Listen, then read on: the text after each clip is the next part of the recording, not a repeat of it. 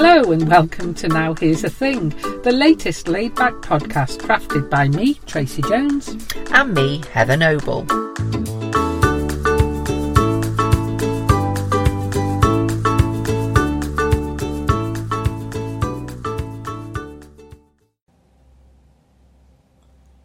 Wow, we've got double rumblings. Oh, the second one stopped.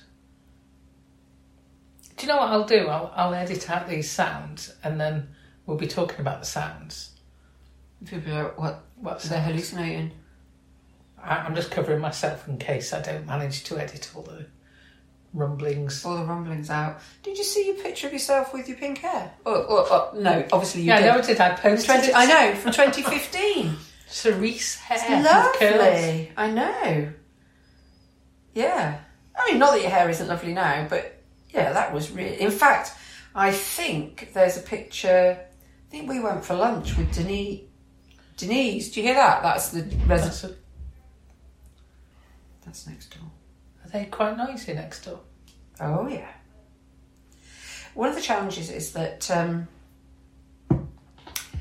the the office next door uh, was empty, and so they're supposed to be putting laminate flooring down in all of the building.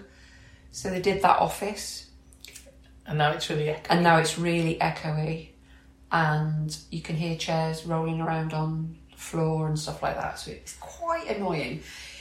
Plus, it's they're very often here at the end of the day. So when we're doing something like this, there is a risk that Well, it can't be any worse than being in a pub. with kids, Yeah. yeah, Come up for random chats. yeah, we At ended least up that's quite endearing. we were practically babysitting those kids, weren't we?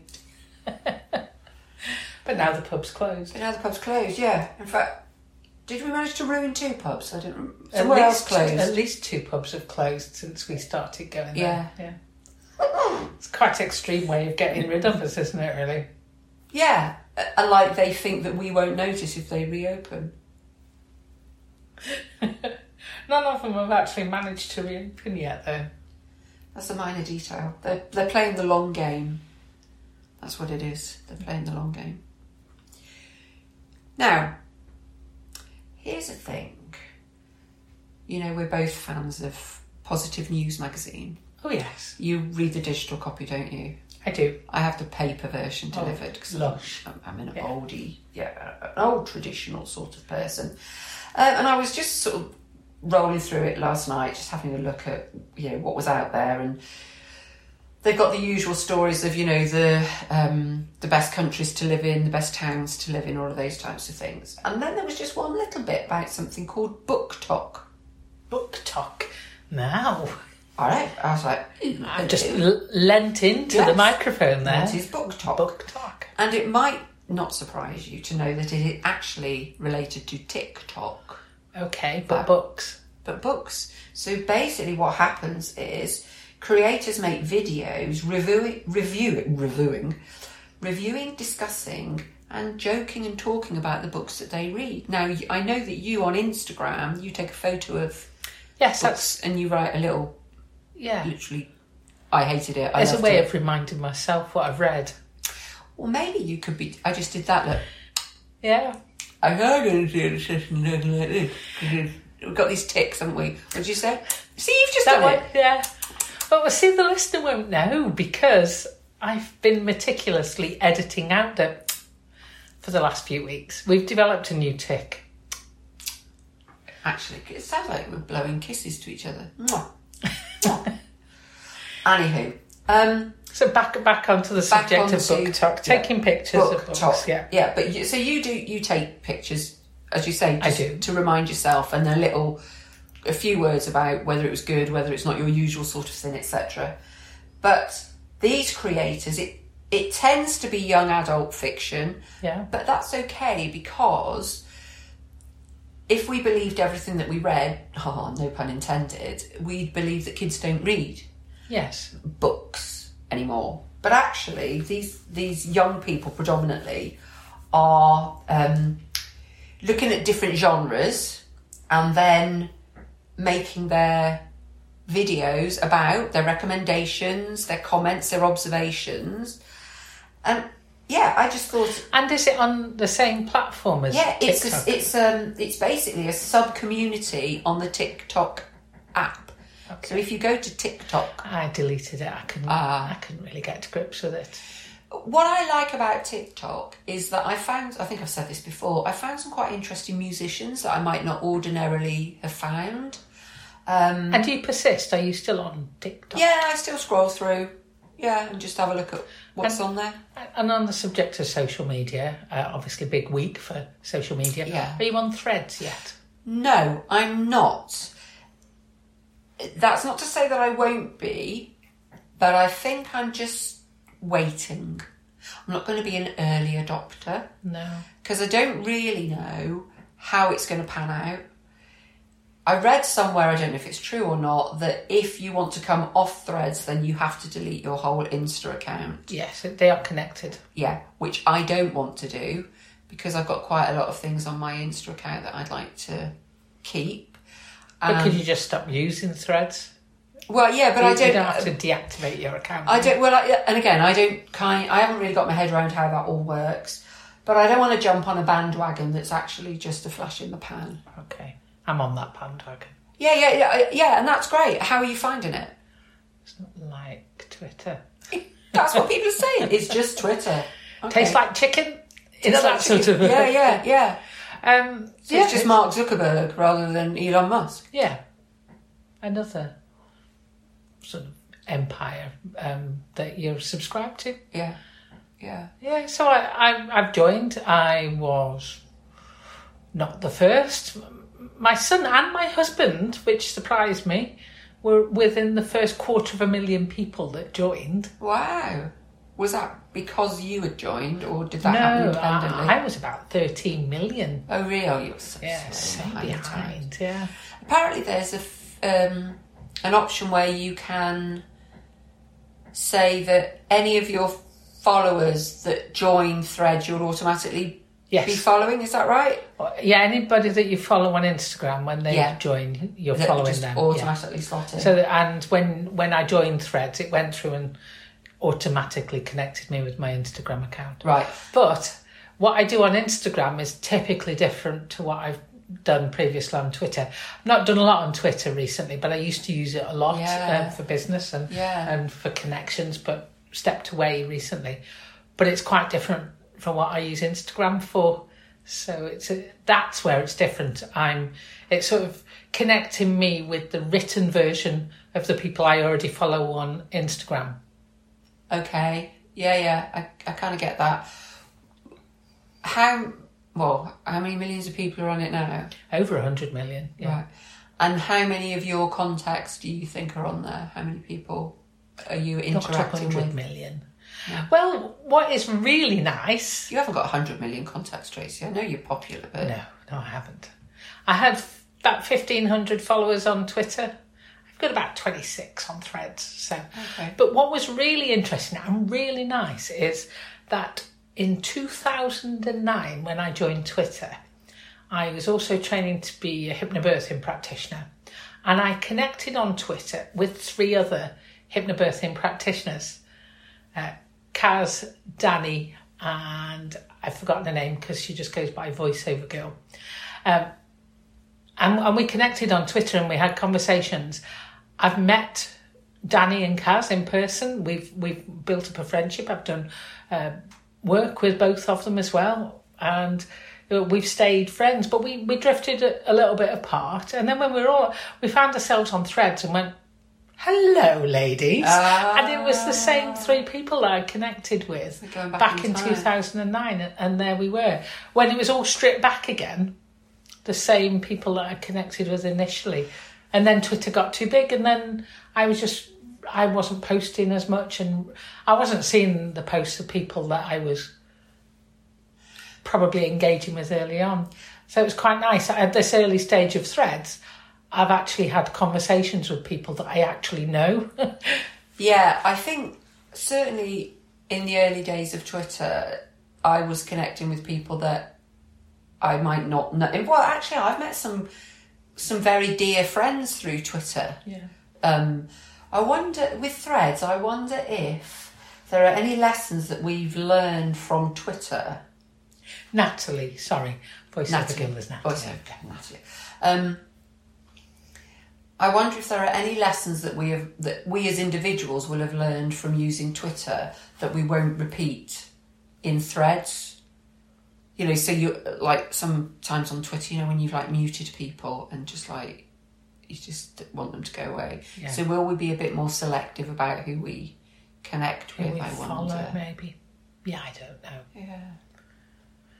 Anyway, back to BookTok. Yeah. So yeah, yeah. So so BookTok is where videos are made where they're talking about the books, um, and you can search by different genres, but it's actually really impacting on uh, the sale of books, which I think is a brilliant thing. Actual physical books. physical books. Yeah. So. So I think for me it was just a classic example of my perception, rightly or wrongly, seemingly, was that young people aren't reading as much as perhaps we were in our day, or indeed we are now as adults. But it seems that a lot of people that they actually are, um, but but they they're tending to form like little communities. So it might be about fantasy, it might be about um, oh all sorts of things. Uh, you know, superhero fantasy. It could be humour. It could be LGBTQ, poetry, all sorts of things. Uh, romance. So it's almost like this sort of kind of hanging out in their they're part of the, yeah. yeah they're part of a, the library almost. You know their section of the library. That's kind of cool. Mm. I like Yeah. that. So so Smack your gums. smack my gums together.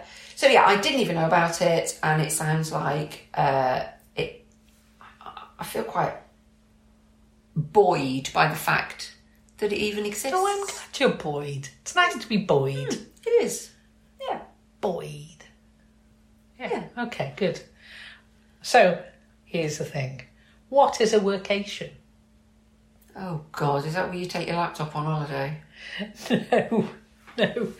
Um, my, a colleague of mine did did think that, but that's more leavism, where you use your annual leave for work. Yeah. So apparently, it's also called a work holiday or a wally day. Well, uh, well, there we go. That's A me to workation. Yeah. Um, it's working whilst on vacation, but actually, you can. It's it's not so much a holiday interrupted by work. It's work that you do in a location that you would ordinarily have a holiday in. It's So it's like remote working. Is this like grape picking in France, where you're doing work that isn't your normal work? No, so workation is just changing the usual place from where you work. It's working away from the workplace. So, say for well, I think we've talked about it before. Where you could go and work in Bermuda Yeah. Oh, yeah, like- Where yeah. they were trying to. Yes. to attract you as remote Yeah. working from Bermuda, um, and and it's that idea that you could remote work but from a holiday destination. I never heard of it before. I didn't even think it needed its own word, but it has got its own word. And I want reading this article here, so I'll share this article. It's called "What Is a Workation." Yeah. handy from a website called Timetastic, timetastic.co.uk. And, and it says it's taking a break from your usual place of work, but not from the work itself. And I, I guess the difference is, um, sorry, the question is what's the difference between that and just digital nomadism? Yes. I know somebody who is a digital nomad. Um, and the key difference, apparently, is, according to Timetastic, while digital nomads tend to lead a more nomadic lifestyle, perpetually on the move, and calling the entire world their office, workstations, uh, sorry, workations are more like temporary stints. So the digital nomads are globe-trotting traveller who can work from anywhere in co-working spaces around the world, and workations are like mini adventures it says a temporary escape from the norm. Experience the joy of working remotely, but from a location that more feels more like a holiday resort. My question is though, why not just have a holiday? I suppose with the increased number of people who are working from home, Yeah. and with technology having improved, Wi-Fi, all of the, you know, that infrastructure was really strengthened during COVID because so many people in the population needed to have that ability to work from home. That I suppose all that we're doing is saying, I'm going to work from home next week or for the next two weeks, but on Saturday I'm going to get on a plane and I'm going to go to the south of France and I'm going to work from home in the south of France between nine and five, but in the evening I will be in France. You've sold it to me. When can we go? I know that. I, that I think that's the thing, isn't Yeah, it? That yeah. from from work's point of view, it is it that no change. You're still doing your work, but in the weekend, in the middle of those two weeks, you've got a weekend in France. Or in the evenings, or in the yeah, evenings, or you're you've got a view. It doesn't even need to be abroad, does it? You could be sat next to a loch in Scotland with a view of the loch, doing your work from a different home office uh, because it's a holiday home office. And I like it. I say a change is as good as a rest. They say that, yes, yeah. Okay. So, I, I, I don't know um, whether companies find it acceptable for you to be working in the south of France as opposed to from home. I can't see where the problem is, unless you have to be on call to, to go into the office at a moment's notice. Should there be a limit on the distance you are from the actual workplace? But I think that depends again on a lot of people permanently work from home. There almost isn't a physical office that they ever go into. So unless you need to be customer facing, you're a salesperson, for example, you're working in the field. Yeah. But if you, so my husband, okay, he does go into the office um, one or two days a week, but he doesn't have to. So this week, for example, he isn't going into the office. So if we got on a plane on Saturday and gone to Barcelona, um, and we fly back on this coming Saturday, and he's doing all of his work, it may be that I'm not working. Uh, the kids are on are off school or whatever. It may be that you move the whole family, and You, they have a holiday and you're Yeah. working. yeah, but in the hours. evenings you can be together doing something. So, so one parent might be taking time off with the kids, but the other parent is working during the day, but there in the evenings or early morning to have breakfast on the terrace or so. If you don't physically have an office that you normally go to, why on earth would it matter? it makes any difference. As long as you trust, there's the trust element, isn't there? But there's that anyway, isn't there? With remote working, there's been a lot of talk about it. It surely you have to then judge on output. Yeah, uh, and and I think that's true. So the, there are the people who who agree with uh, who- who are willing to trust people to work from home. But for some of those people, it might be a stretch for me to then say, I'm going to work from home, but I'm going to be in the south of France with a pool, and my kids are going to be off school because the trust element might be that might be too much of a stretch for some traditional people of a traditional mindset will go, oh yeah, you aren't going to be, are you? You are literally going to be in the pool checking your emails. But then they won't trust the people from home. They'll say, "Oh, are you're sitting in the garden." Yeah, I think I think that's an element, but for some people, I can trust you working from home because your partner's at work and your kids are at school. However, if you're working from home in the south of France with your partner and your kids, I don't trust you that much. Okay. Some of the I sort feel of judged, Heather. Yeah, but some because because to me, as you say, I don't really care where you work as long if you don't need to physically be in a certain place, as long as you're delivering what needs to be delivered. Okay. So next question: Where should you go on a workation? Oh, where would I go, or where should anybody go? Well, where would you go? And then there's a list of popular destinations here that I can share with you. Well, I might would go to the south of France because I'm quite fancying that idea now. You've just sold it to yourself. but I might also go to Scotland or wouldn't have to go abroad necessarily, just a different environment. You would need good internet connection, wouldn't you? Yes. So you can't go to like the middle of nowhere. I try really hard. Buy a dongle. Okay. So, would you like to know the list um, selected here? Yeah. Um, Portugal, especially Lisbon. Historic charm, vibrant culture, fantastic weather. It's one of the big favourites amongst workation enthusiasts. Its city is known for its thriving digital nomad community and has a range of co working spaces. Okay. So yeah, you yeah, could go yeah. into an office, you don't have to be sat by the pool, but just in Portugal. Yeah. You want to sit by the pool, don't you? Well, I'd like. Um, I might like because if I'm sitting in a, if I'm sitting in a serviced office or you know a co-working space in Lisbon, I might as well be in Liverpool. Good point. So Spain, Yeah. only if there's a pool, clearly again. I mean the weather element. Thailand, apparently, it's long been seen as a paradise for remote workers. Um, cost of living, Yeah. friendly, lots of co-working spaces, and the only downside is it's a bit oversaturated with digital bromads behaving badly, giving laptop wielding visitors a bit of a poor reputation with the locals. Digital bromad. Is that? I, I don't What is know. that? It's like not a digital nomad. A bromad. What is a bromad? Google that. What Like is a bit of a lad, is it maybe? While you're Googling digital bromad, Estonia, apparently it's a digital powerhouse. It has a digital nomad visa. Uh, uh, we didn't talk about that before, did we? I'm not sure. You haven't talked about it to me. And if you have, I've forgotten.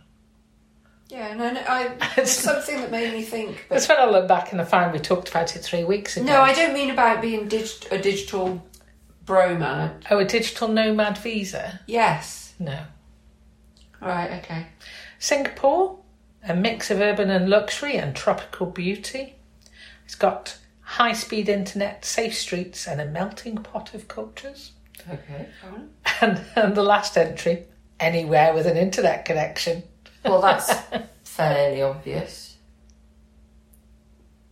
Right, there is a website called Digital Bromad, which is about a guy called Austin who is a remote worker living wherever the hell I want. So that's not giving me a digital bromad definition, is it? What is digital bromad? A digital bromad refers to someone who lives the digital nomad lifestyle, working remotely and travelling, while also exemplifying bro culture.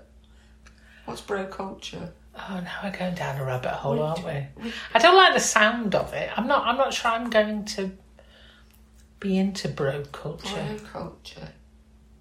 You're Uh. It's a subculture of young people, originally young men, hence brother culture, who spend time partying with others like themselves. So there we go. So what they're saying is they're flitting between working and then Heady. getting out on the town. Okay.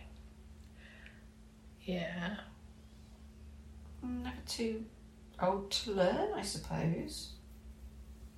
Yeah, I don't want the I don't want to be a bromad or whatever it is.